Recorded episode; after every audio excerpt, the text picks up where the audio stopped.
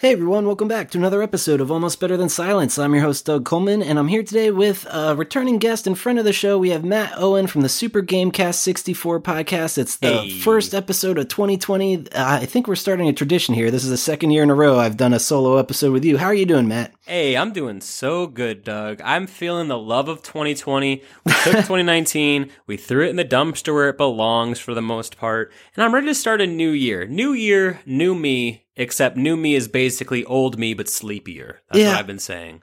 Oh man, I, I'm so hypocritical. In previous years, I try to do New Year's resolutions and I always fail. But this time it's different. I'm going to try a little bit harder. Um, I don't know. How about you? My New Year's resolution is just to not have people wake me up when I'm trying to sleep. Damn it, stop it. Oh. That's my resolution is for other people to respect my yeah, I was going to say that's a hard resolution to keep up with. I just try to be better. You know, like I, I at the end of the year or at the beginning of a new year, often with what I do for work, which is review games and movies and write about them, I have to look back on the past year as it is. And as I'm looking at the calendar year and remembering, oh, I played this, I did that, I also try to think of like, you know, how I was doing mentally and how I was handling my social relationships at the time. And just year after year, I try to make a mental note to just be better about things. You know, maybe be more respectful about people, uh, you know, make sure to save more money, this and that. But I don't ever set any huge goals because for me, if I set a large goal, I just get anxious about it and never do it. So- Right. Oh man, the dread of not completing it. Um, I know what you mean. you know that dread that you get when you're like, oh, I have to call the doctor's office and make an appointment. Yeah, like that times fifty when it's like I gotta lose twenty pounds or Oh, know, God. quit smoking cigarettes. Like fuck no. Right. Speaking speaking of year in review though, Doug. Yeah, absolutely. What a hell of a segue. We do plan on doing a 2019 best of games kind of discussion this episode. Yeah. I wanted to mention though, as far as like the beginning of 29 or 2020, uh, the, Yes. I'm like already losing track of which year it is. Everyone Um, does that, dude. Everyone does that. Even even in my you, you pointed out in my best uh, games of 2018 article last or two years ago, I said 2019 like 18 times when I meant 2018. I'm Yep. pretty sure it's gonna be this. Yeah, no, you- you're all right. Um, but I did want to mention how my year uh, got started off. It was off on the wrong foot, but also Rough. it got a little bit better. But no, it's it's a weird story about my cat. Uh, listeners know in recent years I adopted two cats. Uh, one of them's named Reggie. The other is Sophia. Uh, Reggie, Reggie- my buddy had a cat named Reggie, and it was the best cat ever. Dude, Reggie is the best cat ever, but he did something that I was upset with on New Year's Day. It's Damn like it, seven in the morning. Um, I might be a little hungover, and I hear him running around the house like a madman. And I mean, typically that's not anything unexpected from him. Like he likes to play, and he's a one-year-old cat, so he's very young and just Oh, rambunctious. Yes. Yeah. But this sounded way more intense than anything I've ever heard before. So I was wondering, like, did he see a mouse and it spooked him? That's But- what the first thing I was thinking. Like, Exactly. killing something. That's what I was uh, under the assumption of. I'm like that, or his sister scared him. Well, well, then I wake up. I'm like, all right, I got to go investigate, and I walk out into like a nightmare. It was just shit all over my house, and I was like, Literal I- shit? Literal like, stuff? shit. And that's the thing. I was thinking to Oh. myself. Maybe that would be uh, uh, expected with a dog, but like cats, they're pretty good with their litter boxes and stuff. Yes. But it was just so strange because yeah, the, he must have got spooked while he was taking a dump, and then brought that dump with him all throughout the house. And yeah, my my wife now, oh my god, I almost called her my fiance. I'm all sorts of fucked up. Uh, It's My okay. wife and I, uh, we deep cleaned the house, and that was a really good way to start off 2019 or 2020. Oh my god. Well, Uh, hey, I mean, silver lining, dude. Most people don't get to their uh, house cleaning until spring. So spring. you guys are just like three months ahead of time. That's what I mean. It was all thanks to Reg, but also, dude, what the hell was that? I, Right? I, I still am curious what actually had that happen, but I think it was a mouse. You know when other people like on Facebook like they get baby fever because you're seeing all these cute pictures of babies and stuff. I, I recently moved uh, and my roommate has a cat and it's an older cat and very cute cat and I like cats. And growing up in my parents' house, uh, I could never have like a furry animal because there was allergies in some of the family members. Um, so I've been like like low key really wanting to get a kitten, but then but you know like those those those posts you see on Facebook where it's like a kid covered in shit and like vomit and they're like here's curbing your baby fever like that is your story just curbed Yep. my kitten fever not not a lot but enough that Yeah, I might don't not let get that one until the summer. Deter you. This is the only episode we've had with him where it was something strange like that. Typically, uh, cats are really good. I just I want a little kitten and I can like put it in my hoodie pocket and he can like hang out with me. It'd be so cute. It is great. It's like having a little Pokemon. I mean, we raised Reg from a kitten, although Sophia's an older female. She's awesome. But the benefit of raising a cat from kittenhood is just like you get to this special bond. Like he he lets me hold him and kiss him and stuff where like most cats are very just like standoffish. So yeah, it's I don't know. But also if you're in the market for a cat, don't be hell bent on getting a kitten because there's plenty of older cats that need adoption too. Oh, that's the thing too. Yeah, I might adopt. I I, I, I barely make enough money to feed myself, let alone a fucking animal. So I, I I'm just I'm just wishing well at this point that 2020 new start of the year. I'm like new start. Maybe I'll get a cat. No, probably not. There you Uh, go. I'm rooting for you, and I hope you do. But this is a video game podcast for anyone Yes. who happens to be new. I feel like it's not about cats shitting all over the house. Um, Sometimes it can be. it is today. Uh, but that's the thing. 2019 was a spectacular year for video games, and honestly, just recent years in memory have been phenomenal. But 2019 really hit the nail on the head. Uh, where do we want to start? Uh, is anything sticking out to you? Do we want to just go with uh, our our favorites, or do you want to go through like a list? What What did you have in Here's mind? here's what I think we should do for both the listener and for us, uh, so we can like bounce back and forth. I think you said you had like a top three, maybe a top five sort of thing prepared. You had a handful of games you wanted to talk about, whether you played them or hadn't played them. Yeah. Um, I I sim- similarly have like three or four. How about we just bounce back? You know, one after the other, talking about them and see how long that takes us. Also, I think we should note at the top no spoilers, right? yes, good call. yeah, no spoilers. Uh, if there is a, a potential of like a light spoiler, I'll definitely say something and give you like 10 seconds to skip ahead, but we'll pretty much avoid all spoilers because a lot of these games, people don't have time for 50 hour games. you know? Exactly. There's so many on this list that I wish I would have gotten around to. To that point, uh, small plug for my podcast within the first 10 minutes. Sorry, Doug. Oh, feel free. Uh, I my podcast, Super Gamecast 64, which you can find the same place you find Almost Better Than Silence. Um, we do uh, throughout January and into February, we do a best of the year review, but it's far more in depth. We usually have like four or five episodes, and one episode is specifically about the best narrative and the best overall game of the year, and then we do a whole section we call Super Spoiler Cast. So if you're one of those people who like, oh, I'm interested in what these games are about, but I really don't want to play through all of them. I want to know the uh, water cooler moment, so to speak. We do that. We have like the best gaming moments from 2019 and stuff. So I don't know when you're going to be hearing this, but maybe the first or second episode of our best of 2019 awards uh, is out. If you want to check that out, once again, just type in Super Space Game Cast. That's one word, space 64 on iTunes, Spotify, wherever, and you'll find it. And that'd be awesome if you come and join us. Yeah, go listen to it. It sounds like a really good uh, podcast. I've listened to your show plenty of times, but that's really cool how you guys go in depth and do some real coverage. I feel like our show's a lot more loose.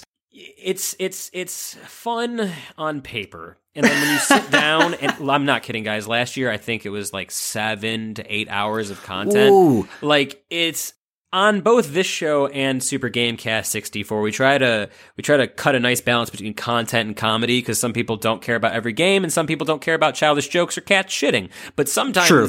when you get to that best of the year, it's just talking about games for hours upon hours upon hours. And some people like that, some people don't. And I feel like a lot of my episodes that get listened to, uh, just randomly, you know, people jumping into my show are the best of the year. Uh, Oh, things. totally. And also, um, we start a new season. We do our episode or our podcast in seasons. So once the best of 2019 content is over, uh, season six will start in the spring, and it's a great place to jump into the show. So now that I've plugged my show for like you know two minutes, It's fair. No, sixth season. That's something to be proud of. That's in- incredible. Um, and I, tried. guess I'll do a mini plug. It's my sixth compilation for my record label. I know we started the episode off saying 2019 was a dumpster fire. It's true. I feel like the artwork for this compilation is a burning phoenix. It's basically the whole symbolism of Kill the forget. past. Yeah, kill the past, and we're starting fresh. And I really mean it. I'm going to try to keep up with my resolutions. But enough of that. Real quick, Doug. I just want to just because you you said that the 2019 was a dumpster fire, but also like any good dumpster, one man's trash is another man's treasure, and sometimes there's just objective treasure in that dumpster. And if 2019 was a dumpster, one of the objective pieces of treasure was your your label. I mean, Oh, thank you. like your label, Missed Out Records, boys and girls, go to Instagram, go to any place, just Google it. I don't know what's the best place. Definitely. URL. I think Instagram's the place to go. Instagram.com slash missed out records, but we also have just missedoutrecords.com. We did take off in 2019, a lot of releases, a lot of really cool bands. Just This- the art, the art on, on on the cassettes and the releases is so good. It's so much different diversity in music. Once again, this is a this is a video game podcast, but like bro, I I like someone has to tell you how good Doug's thing is. It's because Doug is too humble to admit to himself that he like single handedly started this badass fucking record label. Thank you. So, so like golf clap. I appreciate right. that. But Yeah. video games, yeah. What's the first game you want to bring up? The first one that comes to mind for me specifically is probably my favorite of 2019, which I know it comes with a heavy bias, but it is Kingdom Hearts 3 for me. Hey, I'm just such a Kingdom Hearts nerd. I waited my whole life for this. Technically, I not really, but like a third of my you life. you waited at Yeah. least a decade. Yeah, it was. uh I feel like a lot of Kingdom Hearts fans walked away from that saying they were disappointed, and I was in like the minority of being like it held up. And I think in all reality, I need to revisit it because I did uh over Christmas break uh pre-order the DLC. I was gonna say you have the chance to ch- jump into uh, Remind. Funny Yes. sidebar: I typed into my Google uh, Kingdom Hearts Remind to try and find out when the DLC for Kingdom Hearts three comes out, and Google was like, "Do you want me to set you a, a reminder about Kingdom Hearts 3? So I have no clue uh, when Oh, it actually cool. comes. Yeah, It comes out, I believe, the 23rd of January, so that's on very soon. yeah, I'm looking forward to that very much so. But th- again, I'm going into that blind. I know some people are like saying the trailer has a lot of information, but I just would rather just Oh, good. I was experience it all by shit. myself. I don't want to. I don't want to spoil anything. Okay. Did you feel? Did you feel? What was your favorite world? Would you say? I have a favorite world from Kingdom Ooh. Hearts three. Uh, I mean, well, light what's yours? spoilers. Uh, so lights, but this has been in another Kingdom Hearts game, Pirates of the Caribbean, which is interesting because as a as a movie franchise, I've only ever seen the first Pirates of the Caribbean film and a few others, uh, like like little pieces and parts there. Um, so I wasn't expecting it to be my favorite Kingdom Hearts 3 world, but just the way they did it and the combat and the kind of level design, it was really, really cool. And I liked it quite a bit. How about Yeah. you? I'm I'm torn. I'm not really sure which my favorite is. I did like the Toy Story area. Like that was sick. that was pretty cool. Or which one was it that allowed you to jump in the mechs? Was that Toy Story or was the, the Big Story Hero World. Six? Okay, that was Toy Story. Yeah. Toy Story World started off with like a faux sci-fi action video game trailer, and it was just like anime kids running around. You remember that? oh yeah, that's right. You go in the Toy Story, uh, the Toy Store in the Toy Story level, and oh man, that stuff was cool. That'll be on my best gaming moments 2019 list. It was a fun time. Definitely. Um, but it was just great to have that series wrap up. Although the ending was controversial, I know we said no spoilers, and I won't go into spoilers. But I just remember being like, "What the hell is that ending?" I was so confused. But uh, after It revisiting, yeah, that's what I mean. That now we have Remind on the horizon, so Yeah, I'm curious to see where that goes. Kingdom Hearts 4. I'll see you on the PlayStation 5. They're I going to announce hope. it for the PlayStation 5, and they're going to miss the the, genre, the the generation once again. Uh, yeah, Kingdom Hearts 3 I thought was pretty good. Um, maybe I'm a little biased only because I had never played through Kingdom Hearts. Well, I played through like part of Kingdom Hearts 1 before 3 came out. Right. And then when 3 was coming out, I was like, okay, I got to get the story. So I played all the way through 1, I played all the way through 2. I, I watched like some catch up videos on the internet um, and played through, you know, the whole thing and reviewed it. I think I reviewed it like an 8 or an 8.5. And I'm not going to say it's like a fantastic game. Right. It's, it's a, it's a fucking awesome game for the people who are like waiting for it.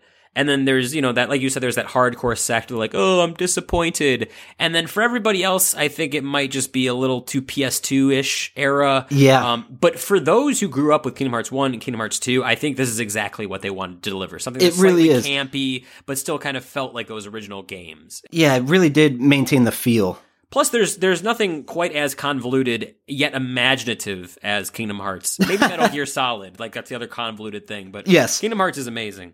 Yeah, I thoroughly enjoyed it, and I do look forward to the DLC. I know uh, Brandon and all my other co-hosts are like, "Fuck Kingdom Hearts." I mean, hey, but you, we had to talk about it for like five minutes there, so hell Yeah, yeah, that works shouts for out, me. Shouts out to Square Enix. Um, shouts. Hopefully, their Final Fantasy VII remaster or remake will be uh, another game we can talk about from Square Enix that's coming out 2020. Maybe that'll be part of our best of 2020 list uh, next year. But Square- Potentially. Square, was doing a good job in 2019. I think a Although, decent job. speaking of the Final Fantasy remake, uh, just sidebar, I think I saw somewhere that something about it leaked or hackers There is a dived deep. Yeah, they went into the demo and then pulled some kind of spoilers from it. Oof. So, so there was a PlayStation Network update. Some people noticed that there was a demo file for Final Fantasy VII.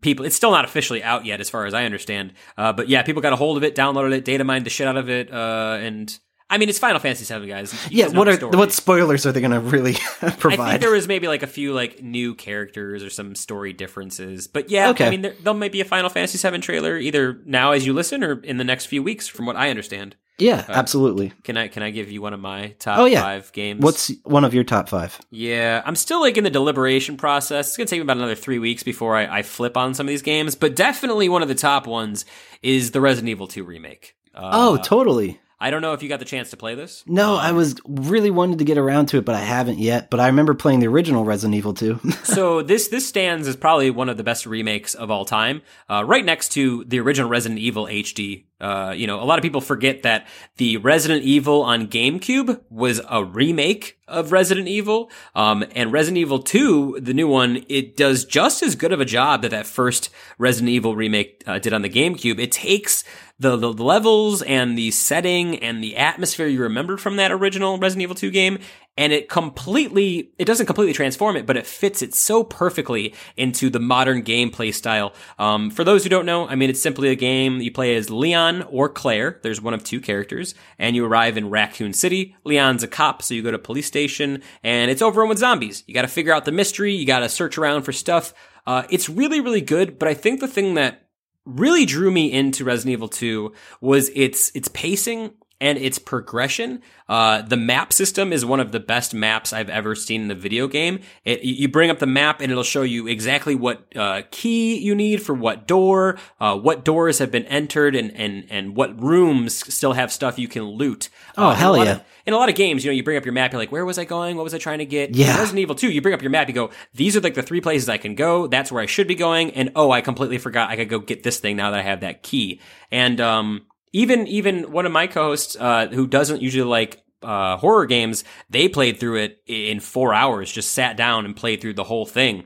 Um, well, yeah, wow. Four? of it. Uh, okay, I was going to say, that So- sounds really so fast. The, the way, for those who haven't played Resident Evil 2, the way it works is you pick either Cl- uh, Leon or Claire, and you have a playthrough. And then once you finish that, uh, you choose, you play as the other character because throughout the story, the characters go to different places and they do different things. So it's a similar playthrough, but it's different, and you get the rest of the story. So while you can arguably play through Resident Evil 2 and get the gist of it in four to five hours, depending on your difficulty. It really is more of like a 10 to 12 hour game. And then you unlock new difficulties and stuff. But just generally speaking, the, the visuals were amazing. Absolutely fantastic. Some of the most realistic visuals I've ever seen. The tone was creepy. It was scary without being too jump scare bullshit. The challenge was right there. Um, and it had some really memorable characters like, uh, the, what do they call him now? Mr. X. He used to be Yeah. Tyrant, the guy with the top hat. Like that stuff, all super cool. And the internet ate it up. And the thing I think I like the most about Resident Evil 2 remake is the fact that for the longest time, people were asking for it. People were begging for it. People were like, we need this Resident Evil 2 remake. Capcom releases it. And for a game that people were looking forward to for 10 plus years, like Kingdom Hearts, they absolutely nailed it. Yeah. So, uh, I, you know, I couldn't ask for much more. Even if it was a little less, you know, even if it was subpar, I still would have been like, oh, good on you for listening to the fans and making this remake. But they did a fantastic job. Fantastic enough that Resident Evil 3 will be available. The Resident Evil 3 remake, you know? You just took uh, the words right out of my mouth. I was going to say that's uh, April 3rd of this year, so that's something to look forward to. And that's something I never got around to playing was the original Resident Evil 3. And did you Same. happen to? I played, I think, like a level of it. Okay. know? Like maybe I've seen parts of it. I've had my hands on the controller while it's playing, but I cannot sit there and tell you who's in the game, what it's about, you know. That's levels. fair. And that's really was going to be my question is like I know in the first Resident Evil I you could play as either character uh, Leon or Claire. So I was just curious if they continued that trend in 3 and then stopped it in 4 or if they stopped it in, in 3. it's just one person, but then at the same time, I know they're changing things. Like Resident Evil 2 Remake is not the same game as Resident Evil 2. Sure. It's just one of those games that really, it's, they do the rose tinted glasses so well that you think you're playing the same game.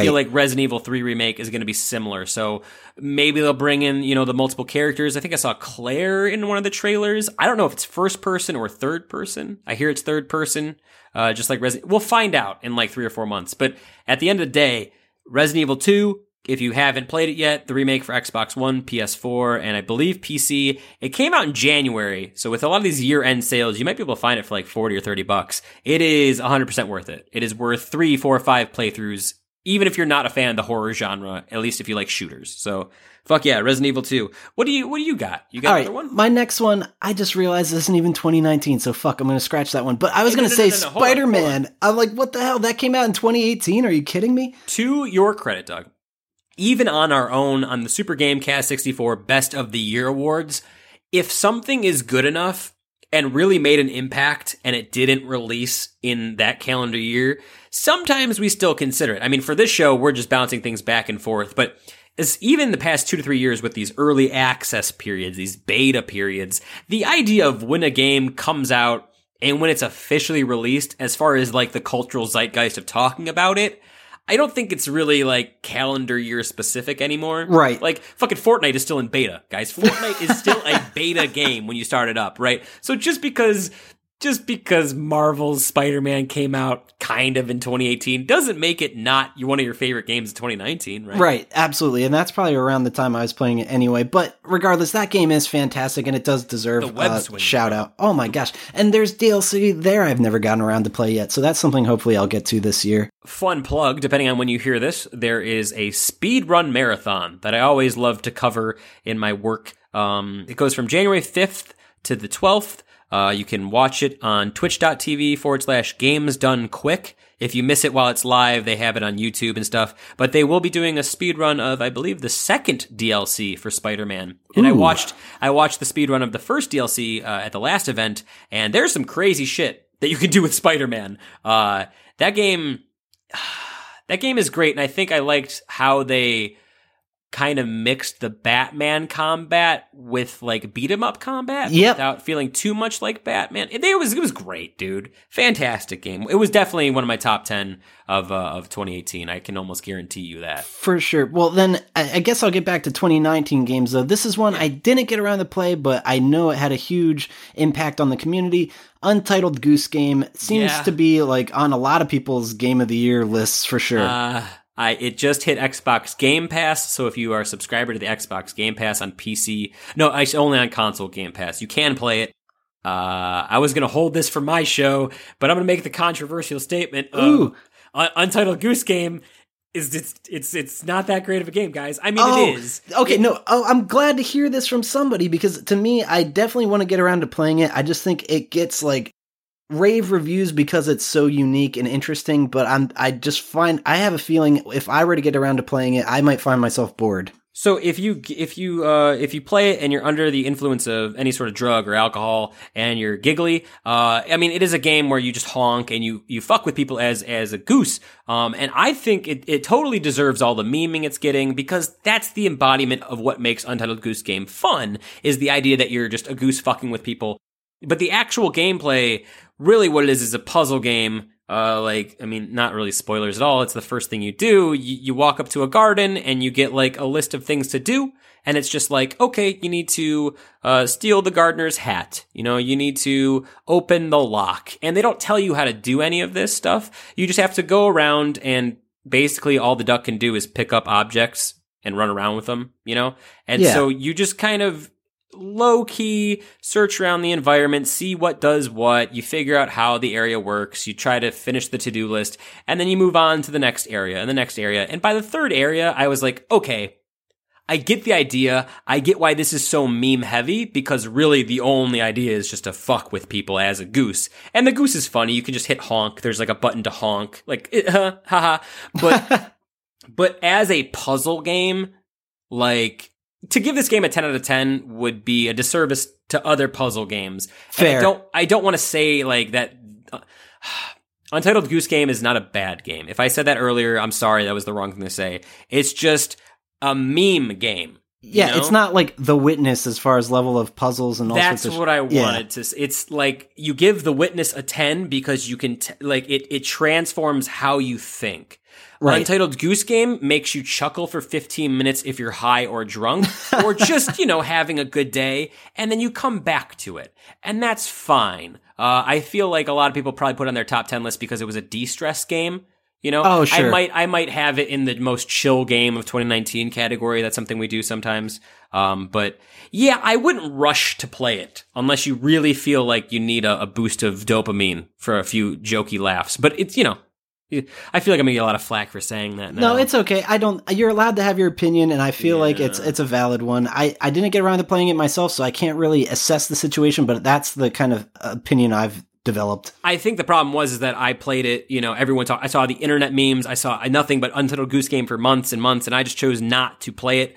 And then when it became on Game Pass, I picked it up, but with those huge expectations of like, this is crazy funny, and I mean, you're just a goose that can honk and fuck with stuff. Like, it's it's funny, Yeah, but for it's sure. nothing really more than that. If you like Untitled Goose Game, I'm not I'm not trying to dig on your tastes. I'm just saying Oh, what for sure. tastes are. Yeah, Um, and what you mentioned though, as far as like a candidate for being one of the chillest games of 2019, there's this game that I heard of and I didn't get around to playing it. It came out uh, September of 2019. It's called Kind Words, and I think in uh, parentheses it's lo-fi chill beats to write to, and the Yes. whole game is about writing nice letters to people, and I think that's the chillest concept there possibly could be. Yeah, oh yeah, real people. So you just send stuff out into ether and then they send it back, and I I don't understand how that's a game if it's not like an email inbox, but uh, it sounds pretty cool. It's essentially a glorified post-it note to other people on the internet. The thing that's nice about kind words is whether it's a filtration system or good moderation,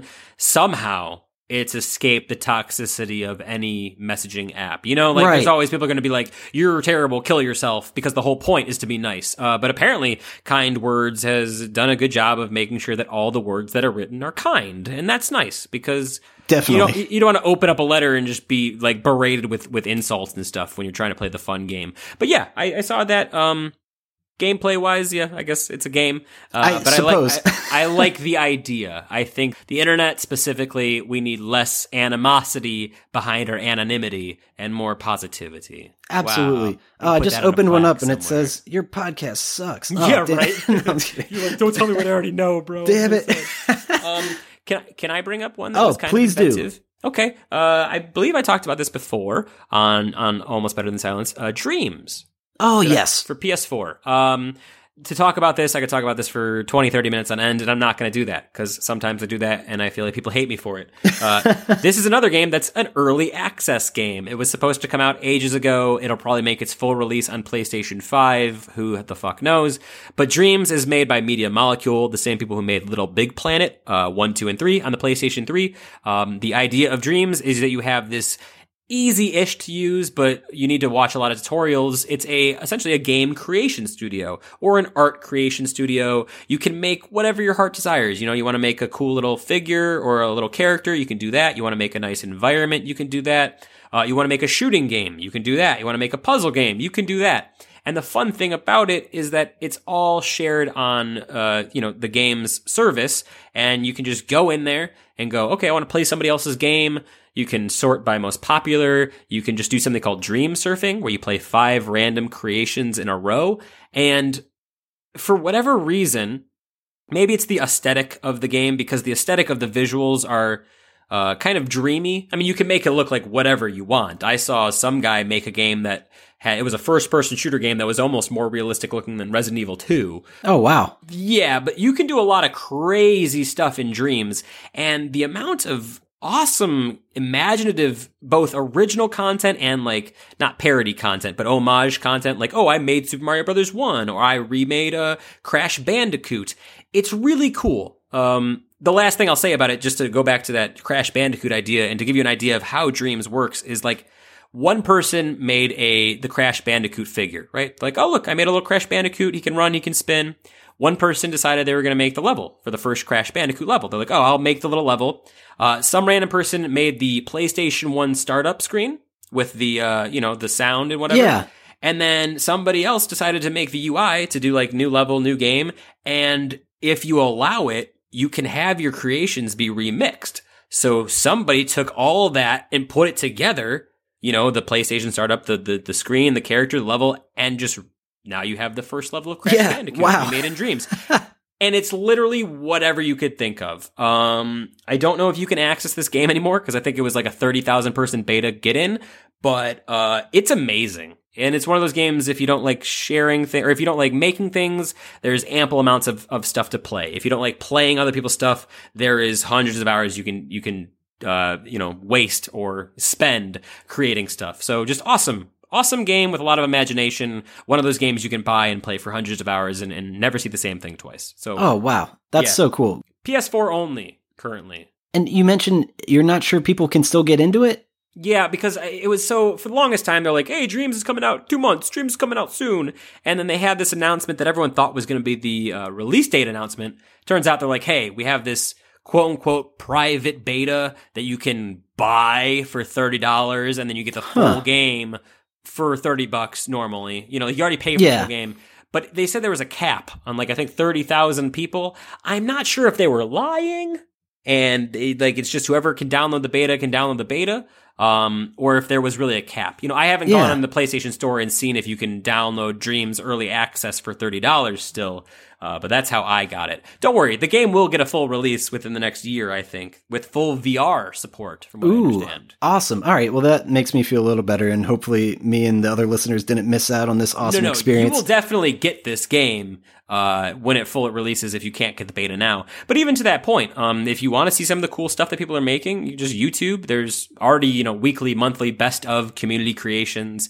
There's a lot of cool stuff. I'm gonna stop talking about it. No, it's cool. yeah. What's Uh, game you have? Another game I have is one that I actually am playing currently is Code Vein, and I it's on my top uh, of 2019 because it is anime Dark Souls. It was it's just so fun. I'm having a blast. I think I'm like level 47 or something. Oh, I wow. don't know how to gauge how far I am in the game, but I've beaten a handful of bosses, uh, making some good progress. It's just great. The character uh, customization and creator is so cool. Like there's all sorts of different variations you can do.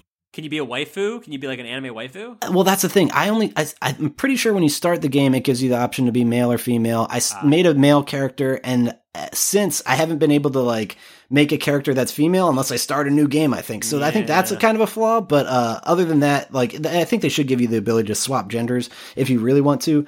um, but I do. Fall- Fallout lets you do that. Doesn't Outer Worlds let you do that too? Yeah, that's what I mean. It's it's kind of uh, a glaring omission from them, but I eventually will start a new game just to try a female character out and see how if it plays differently or if there's other cool cu- customization options.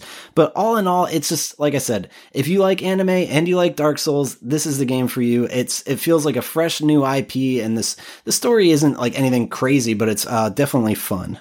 my uh, my buddy, one of my buddies, Zach. Um, he he's well known for only like really watching anime or you know playing anime games. That's a lie. Like he'll play a lot of JRPGs and stuff, but he like he really like it has to be kind of anime. And so I remember him texting me and he's like, "Hey, did you get Code Vein?" And I was like, "I thought that was like a Dark Souls game." He's like, "It's awesome." And then you just said it's anime Dark Souls. I was like, "Ah, that's One why hundred he's percent. Well, they yeah. they really took the mechanics. It feels like just a Dark Souls game skinned uh, differently. So they have like the backstab. Uh, it's instead of souls, it's haze. Instead of uh, bonfires, it's mistles. So they very much have the exact same mechanics. Just uh, and I feel like some people might even be like, oh, well, they're stealing from Dark Souls. Not necessarily. I feel like there's plenty of games that are similar to other games, but we still enjoy them. quote unquote stealing from Dark Souls. I mean, it's just there's been what six Souls like games this point. If you want to count this next game I'm going to talk about, like Oh, sure. having challenging combat that uses the bumpers and a parry system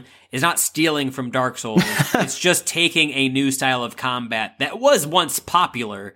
It just hasn't been used, you know. Right. Like Omni Onimusha and stuff like that. Games like that on uh, on PS2 and PS3. Oh, that kind of sure. combat, but people don't. Anyways, That's a uh, good point. Yeah. Uh, speaking of Souls likes, this game has been winning a lot of Game of the Year uh, awards and is in my. This is one of my top three contenders. A little spoiler, if you will, Ooh. for for maybe what Super you'll hear. Gamecast. Yeah, right. Not no spoilers for the game, but um, Sekiro: Shadows Die Twice. Okay, Uh, yeah, this one had to be brought up. uh, Sekiro Shadows Die Twice is the only Souls game I've ever beaten. Um, I have played every Dark Souls. I've played Bloodborne. I have played even the Surge, uh, which is a another Souls like ripoff, but not from not made by From Software, the people Right. who make Dark Souls. Uh, Sekiro is yeah, like it's a Souls like game. You got really hard bosses, you got really hard combat, but the difference is that it's fast. Whereas other Dark Souls and Bloodborne, it's more like uh, really uh, not slow combat, but it's it's. I'm looking for the word. A slog? I don't know. Yeah, but some people prefer it. Sekiro is all about very fast combat and like you get into fights and you're parrying a lot. It makes you feel like you're really doing some real ass sword combat. Whereas like a lot of other Souls games, it's like hit somebody, kind of walk away, hit somebody, walk oh, away. Oh, for sure. This is like you're face checking people, you're parrying, you're doing all this crazy stuff. And for whatever reason, it really clicked with me. It's not like I beat all the bosses super easy. I mean, there were still plenty of bosses where, oh, I spent an hour, two hours, want to chuck my goddamn controller. But at the end of the day, even that last boss fight, uh, there are few gaming experiences in the past five years uh, that have given me such a feeling of accomplishment through difficulty and challenge. Oh yeah. And beyond it being one of the hardest bosses I've ever played and one of the hardest games I've ever played, no matter what you Souls people say, oh, Sekiro's easy, fuck off. It was, you know, it's hard to me. Uh, it's just, it's, it's great. It's absolutely great. Um, if you're one of those people who are like, it might be too hard for me, I'm not sure if I want to jump in, I, I just say rent it because I found the fighting and the whole entire style of it and the world design and the enemies and just everything they were trying to do with the atmosphere totally invigorating, totally engrossing. And yeah, I, I, I did not start that game thinking I was going to finish it. In fact, I thought I would play one or two or three bosses and then be done with it like I am with every other Souls game. Couldn't have been more of the opposite. Fucking Sekiro, fantastic. Play it if you haven't. But you've been hearing people praising it. Geoff Keighley gave it the Game of the Year award at uh, the Video Game Awards. I think IGN gave it. No, no. IGN gave their Game of the Award, Game of the Year award to somebody else, which I will talk about after you talk about your next game. Okay, fair enough. Uh, I do want to get around to Sekiro though, because I am a fan of the Souls games, and I wanted to mention though that Cold Code Vein thus far doesn't feel as hard as a as a, a Dark Souls game. I feel like it's like Dark Souls light, so to speak. Well, and that's similar that's similar to the Star Wars Jedi Fallen Order, which is like uh, has Dark Souls esque combat, but you can turn that shit to easy and just parry anything. There you, know? you go. so, and that's another game that definitely deserves to be shouted out. That one seems to be. Uh, um, Doug, I would uh-oh. say it deserves to be shouted out because it's like a halfway decent single player Star Wars game. Ooh, okay. Now but, I need to get your opinion on this. Okay. Oh, ooh. I gave it a 7 out of 10 when I reviewed it. I found at least three locations that were just not coded properly, and you can just fall through the floor three or four times. Whoa! Uh, I probably fought at least fifteen to twenty T posing enemies. I fought an enemy that was invisible uh, until I killed it, and then the rest of his uh, group appeared. Uh, so many just bugs and glitches, and at first I thought maybe it was just me because I was playing on like an original Xbox One. You know, it, it doesn't have the best drive, whatever. Uh, but no, I guess people on PC who have these really nice PCs were having a lot of these crazy glitches.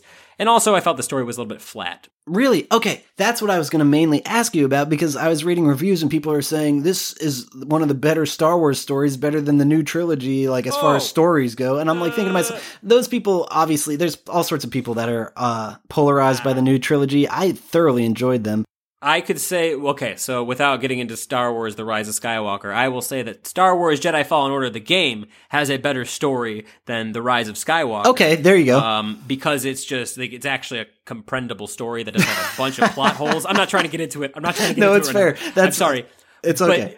To that point, though, I mean, it is kind of similar to the Rise of Skywalker. It's kind of like, ah, oh, we need this thing to go here. We need to go to this planet to go here to go to. It's it's a video game story, you know. Okay. Uh, yeah. The, the problems that arise beyond the the glitches and the bugs and the somewhat meh voice acting is just some levels feel far too long. Um, and towards the game, they get super padded out. Like you're used to fighting four or three guys at a time, and then in the last level of the game, oh, now here's 25 dudes and another wave of 25 guys, and it's just like, eh not a bad game. If you're a fan right. of Star Wars, rent it, try it out. It's different. It's fun. It's just not a 10 out of 10. No, That's fair. It's also it's funny how like your I, if I'm not mistaken, this is the same game uh, where your side companion is a droid that looks like WALL-E. That's just yes. so strange to me. Yes. Um, and also the main character is just like a white guy with uh, red, red hair. It's just like couldn't he's have been a, an alien uh, race or something. Yeah, isn't it the guy that played Anakin? Uh, no, he's the he's the kid who played Joker on uh, Gotham. Oh, okay. I just every time I see this main character of Fallen Order, I just think of Anakin. I'm like, he I know it's not. He doesn't do a bad job, but he's quickly outshined by many other people who are not TV actors but voice actors for video games. Like, oh that's sure, a, that's a running problem with a lot of the, except for L.A. Noire, which was the one game that got real actors to do good in video games. It's like you're taking a TV actor who is used to acting for a camera and not for a microphone. Eh, just uh, Star Wars Jedi Fallen Order. Play it, I guess, if you want. I what's guess. One, what's one of your favorite games of 2019? This one's probably the last one for me, but it's one I'm currently playing, so I can't say like I know definitively it's going to end great, but I'm Yep. thoroughly enjoying Pokemon Sword, and I'm sure Shield is just as good too. Yes, Pokemon Sword. I finished that game off. Uh, uh, the co-host of Super Gamecast 64, one of the only Pokemon games to compel them to reach end game content. Ooh, nice. I thoroughly enjoy this game. I think it's very, very, very, very easy. But one of the only Pokemon games where I felt like, ooh, I want to evolve this guy because he looks cute, or ooh, I want to see what his evolution is. So if you have a Switch, Pokemon Sword. Sorry for stealing your Kool Aid there. No, You not at all. That's Yeah. everything I was going to say. You covered. Who'd you start with? Uh, I am uh Sobble Squad hashtag Sobble Squad, and Yeah, sad boys, sad boys. Yeah, that's what I mean. Okay, I literally named the first iteration Sad Boy, the second iteration Sad Teen, and then the last iteration Sad Man. And uh, currently, Sad Man's my strongest Pokemon. I Bruh, really. sad man with his snipe shot is dirty. Oh yeah, absolutely. dirty. I'm really glad you went Sobble. That's obviously the best choice. And anyone who picked Grookey, you're you're all right. Like you're all right. If you picked S- Scorbunny, like I feel bad for you because a lot Yeah. of those evolutions are really just the same thing. Like, It pretty much is. I like the mid evolution of that guy because it looks like a character from the anime movie Summer Wars. So I'm like, Yes. one day I hope to get a Scorbunny or whatever the second one is. Yeah, Arc Fighter, whatever. Fucking Pokemon is fun, and you know what? eh, What I'll say to that too is that this is probably a lot of kids' first Pokemon games. You know, a lot of kids' first Nintendos with the Switch. It's very popular, so Yeah. I'm not mad at it being super easy. Uh, I think it's it's the it's a nice introduction to the Pokemon franchise while still having a lot of those deeper mechanics that kids will learn as they grow up with uh with the game. So yeah, For sure. good on Nintendo. That was your last one. Yeah, I think so. I, the rest are all ones I just like might mention in passing because there's so much that happened in 2019. I feel like we're not even scratching the let surface. me let me do two more briefly, and then if you want to just name off a few, then I yeah, there's like a that handful work. that just deserve to be shouted out at the very Yeah. least. And then if you want to hear about these games in more detail, you can just go listen to my best of 2019 There you podcast. go. There's going to be multiple episodes apparently. There's going to be hours of me talking and my co-host talking, my other co-host talking. Sometimes we yell at each other. Sometimes it gets heated. Uh, I, I at, at one point I do a best music of 2019, which has just become, hey Matt, go on YouTube, find all the great music, and then just make a 20 minute mix because that only takes you know five hours. But, bro, real. If you guys go listen to my best 2018, find the episode with the best music, and there's like a 15 minute banger mix of all the best music. Anyways, Hell yeah. uh, the last two games I want to talk about were Outer Wilds and Control. Uh, okay, Out- yep. Outer Wilds is not Outer Worlds. Outer Worlds is the game that was uh, made by the Fallout people. It's an RPG that takes place in space. That's not this game. Fuck, I was already confusing them. Outer Wilds is a indie game made by a first time developer. I don't have their name, so I feel bad. I think it's like Mobius Games. It is Mobius Digital. Mobius Digital. So Outer Wilds is a game that I don't want to spoil because it's a game about discovery. Um, it's like if you took The Witness and you took, um, uh, I totally talked about this on Almost Better Than Silence already. Yeah, actually, you're right. I remember you bringing this to my attention in the past. Okay, so so yeah, if you haven't played at this point, this is going to draw you in. It's a light spoiler, but it's not anything that you're going to be like crazy pissed that I told you about. Uh, the game plays plays on a 22 minute uh, run. Right, you're this little alien dude. You live on this little alien planet, and the whole point of the game is to go explore your solar system. There's six, you know, or seven planets, so to speak. They're not randomly generated or anything. These are all crafted planets with things to find, and um, after 22 minutes is up, the sun supernovas and explodes the entire galaxy. You wake back up with the same memories you have. And the game now becomes how the hell do we get out of this galaxy? And in order to do so, you have to find these ancient tomes written by this alien race who might have discovered time travel. And it's, it's this game, like I like to say with a witness, you start off, you're just, you're just looking around this area and then it starts to form a picture and you really feel like you're, you're making these solutions on your own. You're coming to these conclusions without any other help because the game doesn't have any hints. It doesn't, I mean, it tries to point you in the right direction with some dialogue from some characters, but there's no like waypoint marker for objectives. There's no quest. It's just go and explore these outer wild planets and you never know what you're going to find. So is this very, very good mixture of, of like thriller, almost horror tones. It doesn't ever get like super scary, but it's space travel, which can be scary. And then just awesome amounts of, of discovery. The discovery in that game is fantastic. You really feel like you are having a personal journey. And then because of that 22 minute timer, uh, it's an easy game you can pick up. You can do a run of, uh, check out a new planet maybe, and then, oh, okay, I'm done. I'll come back next time. Uh, that is so cool. It it's seems fantastic. like I don't even know apocalyptic Groundhog Day. it's, it's, such a cool I think concept. that's what I said. I think I said uh, it's if you mix No Man's Sky with The Witness Yes. and then Groundhog's Day. Those three things. Uh, it's it's cheap too. It's like twenty bucks if you have Xbox Game Pass on PC and on console. It's on there. Um, it is. If there is a sleeper indie hit of 2019, it is this game, and it is not worth missing. Or it is. It is.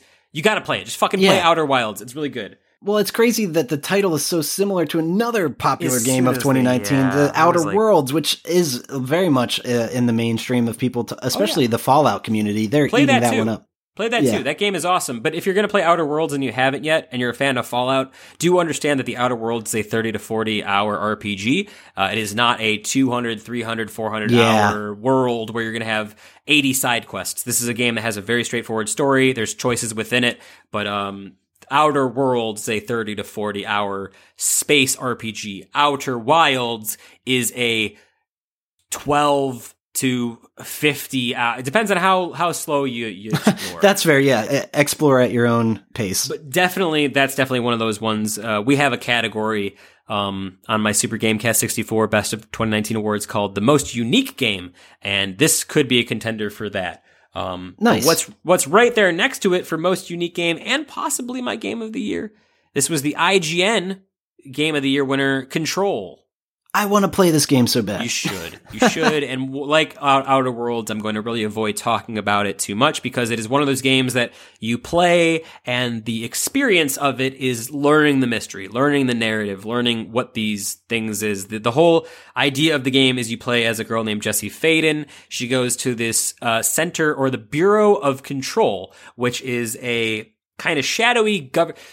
In my review, I said it's a government agency that lives within the lines of redacted documents. It's like the most utter secret there is. And the whole idea of this government agency is they find and contain what they call these items of power. Um, these, these things like, uh, like Excalibur, like these these fabled items that are said to have mystical powers. Uh, if you've ever watched the movie Cabin in the Woods, uh, it's a horror movie that pokes fun at the horror genre. There's a Yeah. scene in that where there's like a bunch of these weird artifacts, and they're all like horror artifacts that are held in this kind of government facility. That that is this game except it's not horror it's all supernatural thriller stuff. And it deals with ideas like uh, synchronicity. Like what happens if everybody turns on their lights at the same time and then turns them off? Like is there weird things uh, uh, uh like telepath oh my god i don't want to get into it because so much cool stuff. If you're a fan of psychological thrillers, uh, generally quote unquote mind fucky stuff, um, and thrillers and third person shooters, uh, or the game Psi-Ops, you'll really enjoy Control. Um, it's tough. It's, it's got no difficulty settings except for the one. It can be pretty, not brutal to start, but if you don't, it doesn't have like any regenerating health or anything. So you have to Okay. around, grab health packs and stuff like that. Um, but if you can play the game and you can get over that first hump of difficulty, I'm pretty sure you'll find it to be one of the most rewarding stories and one of the most remo rewarding atmospheres and tones derived from a game of, of this year for sure. And it was like published by 505 Games, which is like a really small publisher. Shouts Yeah. out to 505. Like just total, total indie, not indie, but a total underrated gem. so. Absolutely. It's funny you say that. It also reminds me of like Death Stranding seems like one that takes a Mm-hmm. bit to get into, but also is rewarding. I don't really know. I've heard so many mixed opinions about that game, but that's got to be brought up on this episode. I wrote, I wrote a 2,000 word, tw- tw- 2,500, maybe 3,000 word review about Death Stranding. I gave it a 7 out of 10. This is what I'll say. people who are complaining about the walking and saying it's too hard to walk around and drive around, deliver the packages, you're just bad. I'm sorry. It's not hard. Get It's good. really- like really, it's not. I've seen videos of people stacking like 18 boxes on top of them and trying to walk across these mountains. At no time should you have more than five boxes stacked on your guy. Like, uh, Death Stranding is a lot. It's a lot of gameplay mechanics, a lot of story things, a lot of really weird cutscenes. It's its own experience. And what I said at the end of my review is what I'll stick with.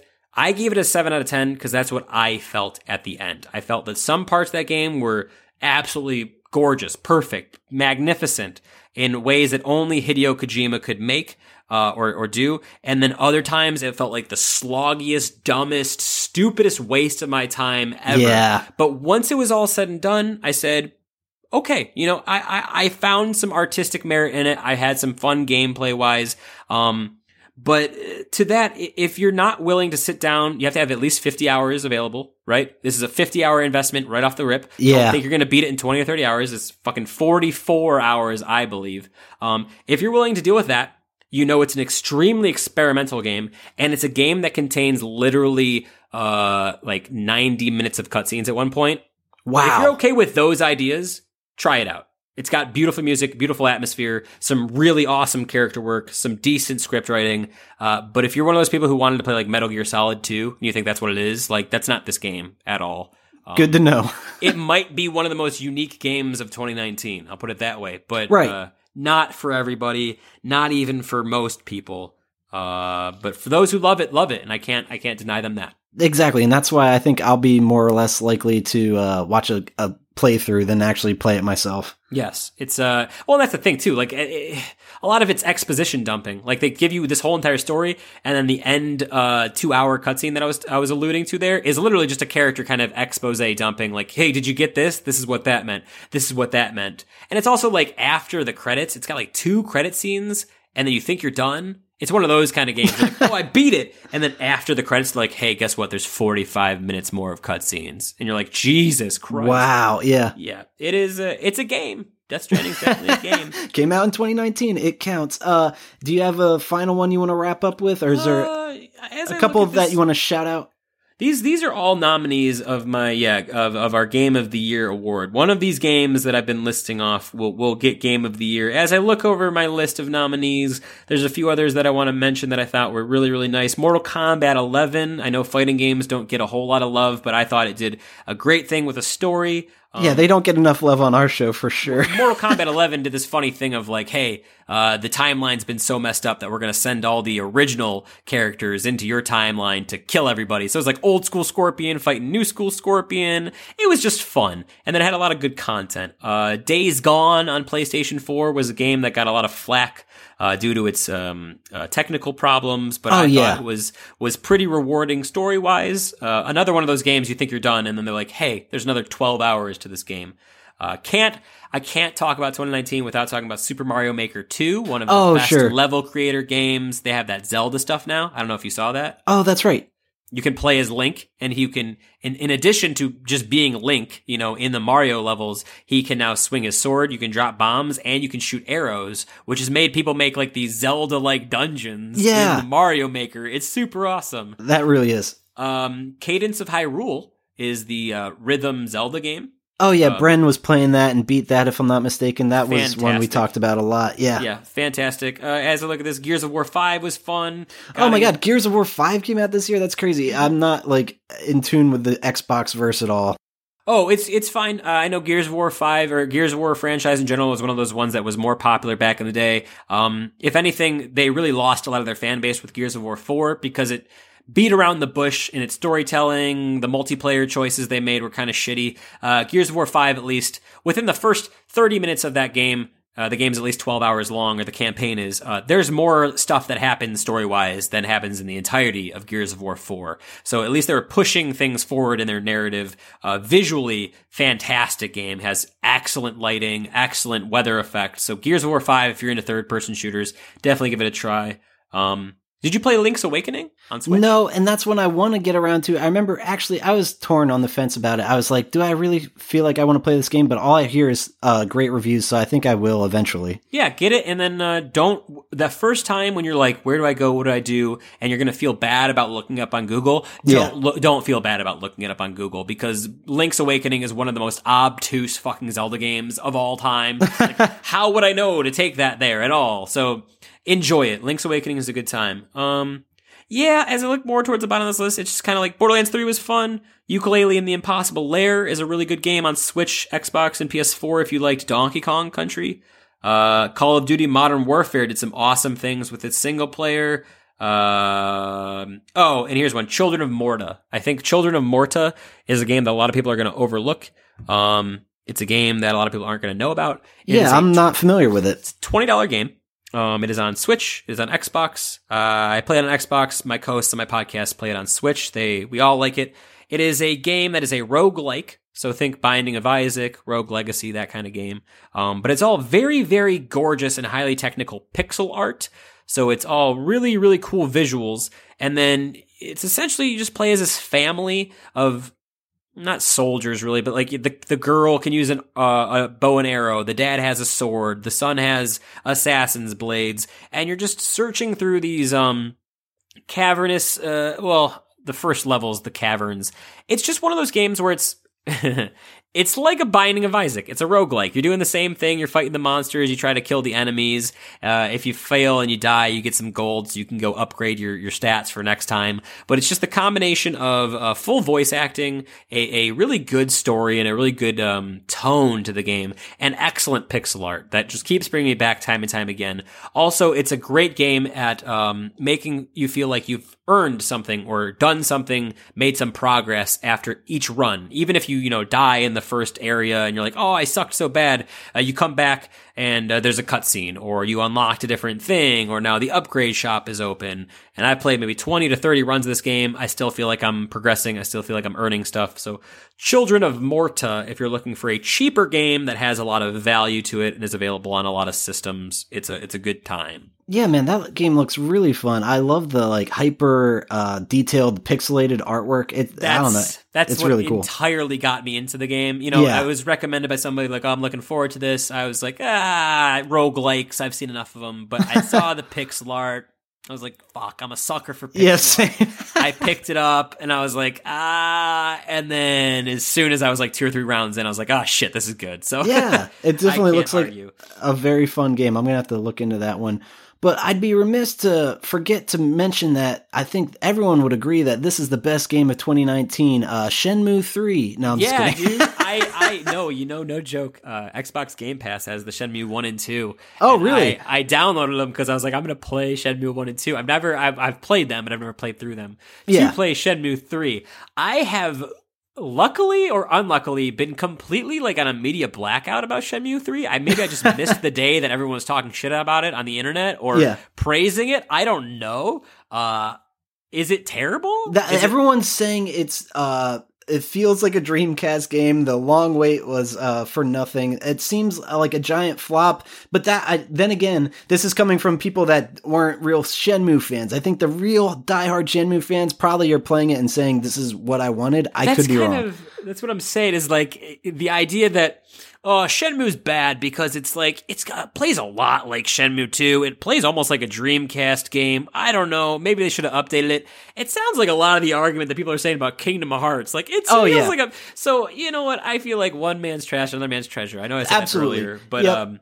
I am interested to play Shenmue 3 and see if it is the dumpster fire that everyone has been talking about.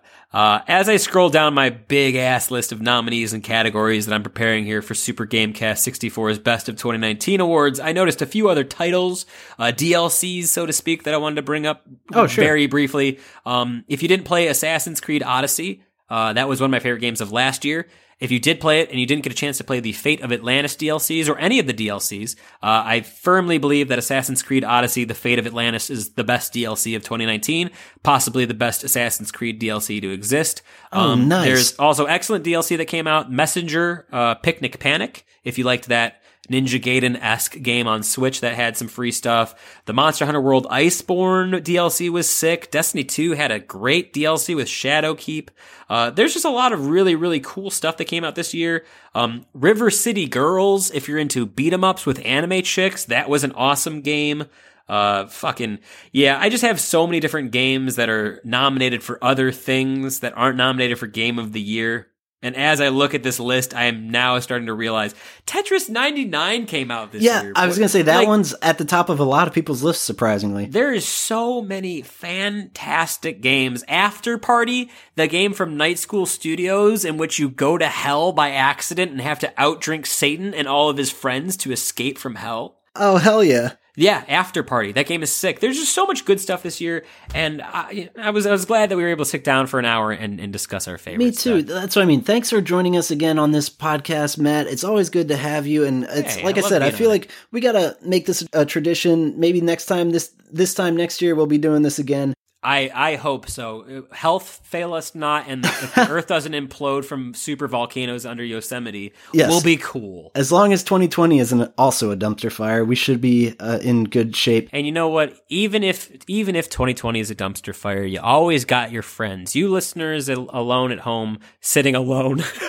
No, you listeners at home, sitting listening in your car at home, wherever you're at. If you ever have a problem, if you're feeling down, if you feel like your your life's just not going your way, reach out to us. You can reach out to me on Twitter at super or at SGC64 Matt. You can also DM what's the show Twitter for this? It's ABT Silence at Twitter, Instagram, any of the places. 2020, kill the past. You always have a friend, even if you don't. If you need someone to reach out to, uh, talk to either of us. We're happy to help you through your problems. Uh, but to that point, too, go, go, go, go to the doctor. You know, go to the therapist. Go make sure you do those things to make sure you're having a healthier year. Um, but if you ever find yourself in a spot of need, me personally, I'm more than willing to talk to people in my DMs and stuff. I want to make sure everyone has a good 2020. Fuck 2019. Yeah. In some in some ways, you know. Oh, that was a really good uh, message, and I appreciate that. And I'm sure some of That our listeners you do too, too. Doug. That Oh, means you too, baby. That, that's what I mean. Also, our listeners more than welcome get uh, get in touch with us. We're here uh, for you guys. But that's gonna do it for this episode. Uh, like I said, it's always good having Matt from the Super Gamecast 64 buddy. on the show. Um, let's I don't know. There? Let's maybe end this on a resolution. What's something you're gonna try to get done in 2020? You know what? Specifically with the podcast, we have this thing. We try to be bi-weekly, but we never we never end up doing each uh, like a full year of bi-weekly episodes. We always like miss something here or there, and that's always something that I've aspired to to get to like your level because I don't think you've ever missed one episode, and even if you have missed a week, like fuck it, compared to me, you're doing way better. And consistency in the podcast world is is definitely number one. So between being more consistent with my podcast and uh, and being more um, content creation heavy with my website. Uh, th- those are the two things I'm gonna look forward to. In addition to just overall trying to better myself. Hell yeah. No, those are all great. And it's funny. You're absolutely right. We haven't missed an episode. I don't know how that's even possible. I, th- I was Because saying you're to a Bren, good fucking podcast well, I was host, saying to Doug, Bren, and- in previous years, we would do bonus episodes every Friday in December. And this is the first December where we missed one of our bonus episodes. So I'm like, oh, technically, Oh, yeah. that could have been the combo breaker. But Bren's like, they're bonus. They're, th- it's not like it's guaranteed. so Oh, I'm like, I missed. you're I right. missed a bonus episode. Oh, I forgot. I started a whole I'm the worst. fucking record label. Come on, and you got married, dude. Yeah, that's true. Yeah, 2019 was a busy year. You hold yourself to such a high standard. That's true. All right. Well, then my resolution is going to be Twitch stream more often and hopefully you uh, have some more guests on the show. Because in previous years, we used to have uh, lots of guests interviews. And uh, I don't know, in recent years, we just kind of fell off the map there. So going to try to get that going again and see how it goes. But 2020 is looking up, uh, off to a good start. Uh, having yeah. a discussion with Matt Owen. Thanks for joining us. We will be back next week. See you guys. Bye.